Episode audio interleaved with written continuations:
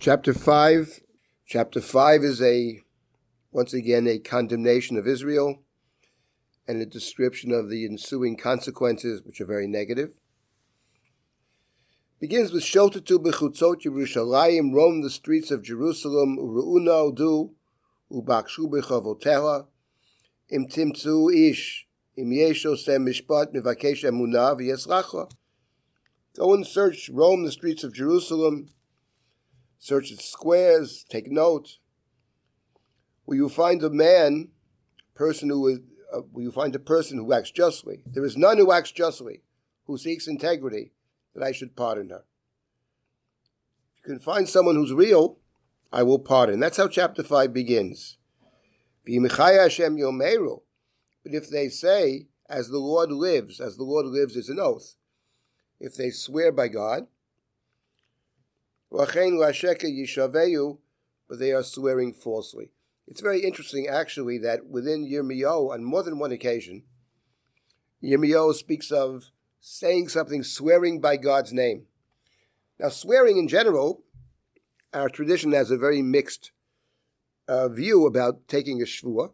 There is a strong, within the rabbinic tradition, a strong sense that it's better not to take oaths, not to take vows, but in the book of Yirmiyahu, it speaks more than once positively of saying something, swearing in God's name.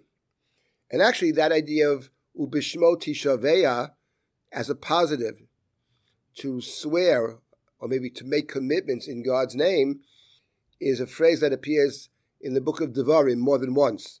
Once again, it's another Devarim theme. If you find someone speaking in God's name, of committing to God, we would say, but it's not genuine. So don't be don't be fooled. You won't find someone of integrity in the streets of Jerusalem. And now we have in verse number three of chapter five a Yirmiyahu theme, and the verse is Hashem Einecha halo lemuna hikisa otam hikita otam v'lochalu kiwitam me'anu kachat musar chazku pneihem misela Me'anu Rashuv. O Lord, your eyes search for integrity, lemunah, steadfastness. You have struck them, they sense no pain. You have consumed them, they accept no discipline. They made their faces harder than rock, they refuse to turn back. So, what is that statement? Is it a justification of God's punishment? Or is it actually an argument? And I think you can read it both ways. But one way to read it is if you are constantly punishing them, hikita otam, but it has no effect on them. So what's the point of punishing them? Obviously, they are incapable of understanding. So actually, it's a defense of the people. Listen, these people can't understand you. So there's no point to keep punishing them, which actually makes sense in terms of the continuation. Vani amarti I said, I thought, says Yirmiyahu, Ach Dalim, a Dal is a poor person. They're poor folk. Poor in this case, he's not actually financially poor, but incapable of actually, they're low level. They're not really capable of understanding. And therefore, that's why, even though you punish them, they don't seem to understand what the punishment is about, because they are incapable of understanding. They don't understand the path of God. Mishpat Elohem. God's rules. Elchano Hagdolim. So Yirmiyahu says, let me go to the Gedolim, not to the Dalim, not to the low ones, but to the leaders, the big ones literally. Fadabrotam, let me speak to them. Derech Hashem, they certainly know the path of God. Mishpat Elohem. Achema yachdav shavruo. But they as well had broken the yoke, had snapped the bonds. So it's not a matter of not understanding. And even for the others, presumably, it's not a matter of they not understanding either. Rather, it's uh, it's willful disobedience. That's what Yirmiyahu says. He had advanced a defense, but this defense is not a good defense. And actually, this is something very typical of Yirmiyahu, as we'll see throughout the book. The constant shifts. On one hand, he is angry with the people.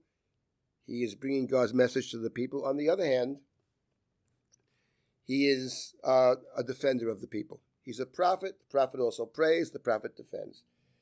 In the previous chapter, in chapter 4, which also was all about impending doom, impending destruction, which will come in this book from the north. And after he describes what is going to happen in the future, that in that day, for example, in chapter 4, verse 9, Hashem, prophecy, in that day, it says the prophecy, the mind of the king and the nobles shall fail. The priest shall be appalled, and the prophet shall stand aghast. In the book of Yirmiyahu, in general, there are four groups that Yirmiyahu interacts with, and he critiques. The king, of course, is one. The nobles, the princes, are two. The priests are three. He himself is a priest. And number four, the prophets that are very central, and we'll come to this in the book of Yirmiyahu, the other prophets.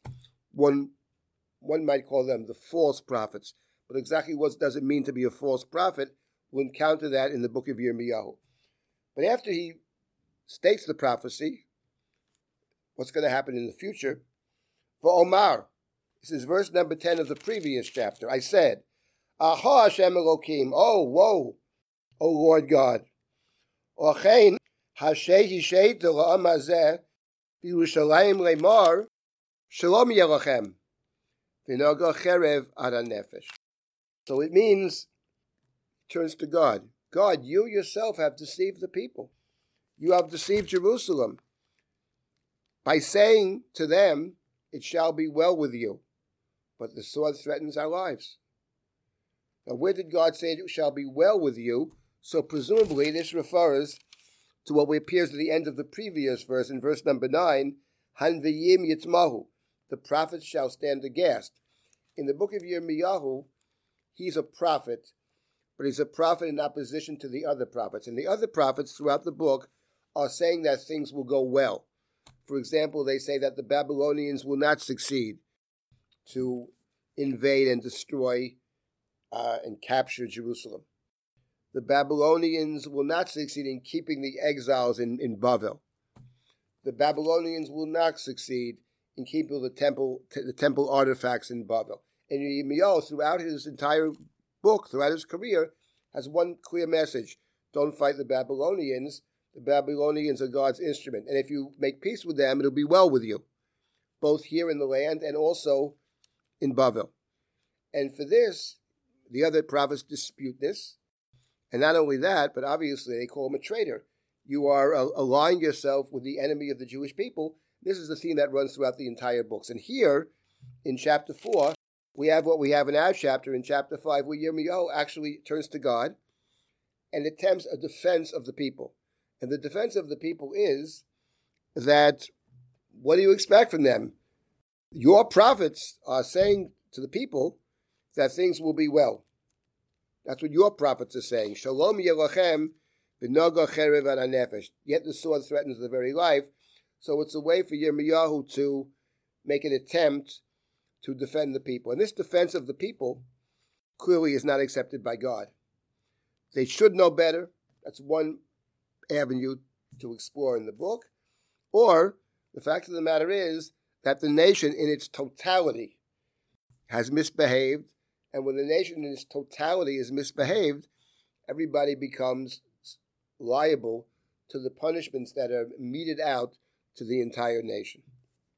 I would add one last point about what's very striking about the book of Yirmiyahu, and there are many striking features to the book of Yirmiyahu, and that is the presentation of God in the book of Yirmiyahu. For example, in our chapter, in chapter 5, after Yirmiyahu uh, says, I went to the people, and maybe the people don't know better. The elders should know better.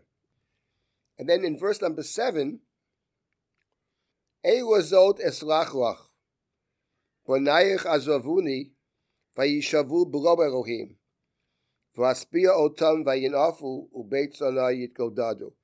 Why should I forgive you? This is God talking. Why should I forgive you? Your children have forsaken me and sworn by no gods. Vayishavu below Elohim. I had mentioned earlier, swearing in God's name is a positive in the book of Yirmiyahu, but they swear by below Elohim with no gods. But God's very response, why should I forgive you? That's a defensive posture on God's part. You ask me to forgive, to overlook. I can't do this. Why should I forgive you? Presents God as, a, as responding in a way or having to defend God's behavior. And what's interesting is there's a similar thing that we find in the previous chapter, in chapter 4. Very striking verse.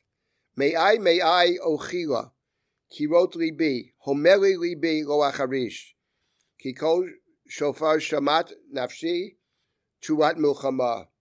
My suffering, my suffering, how I writhe, the walls of my heart, my heart moans within me. I cannot be silent.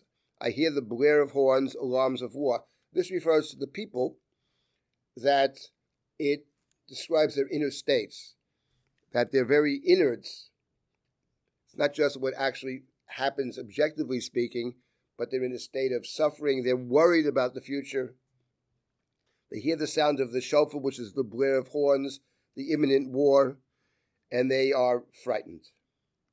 And the response to that in verse 22, Ki ami otilo yadau, bonim schalim hema, nevonim hema, chachamim hema lahara, u'leitiv yado, in the context, God responds, listen, my people are foolish. And it's very interesting that not understanding, being foolish, is another Jeremiah theme. And actually, we have this already again in the book of Devarim. The book of Devarim in general sees knowledge, sees chokhmah as something very positive. It's the one book in the Torah that really venerates wisdom. In the Song of Ha'azinu, which is alluded to several times in Jeremiah's prophecies, v'lo chacham, the people that are foolish. So God's response to the description of people's inner state, psychological suffering, listen, if they were wiser, if they understood how to behave properly, none of this would ever happen. And this is a constant back and forth in the book of Yirmiyahu. On one hand, it describes the people's objective suffering and the people's inner state. And the book of Yirmiyahu also tells us, one might say, about God's inner states, but God's response, not just what God will do, but the prophet also seems to have insight into what God is thinking and even what God is feeling.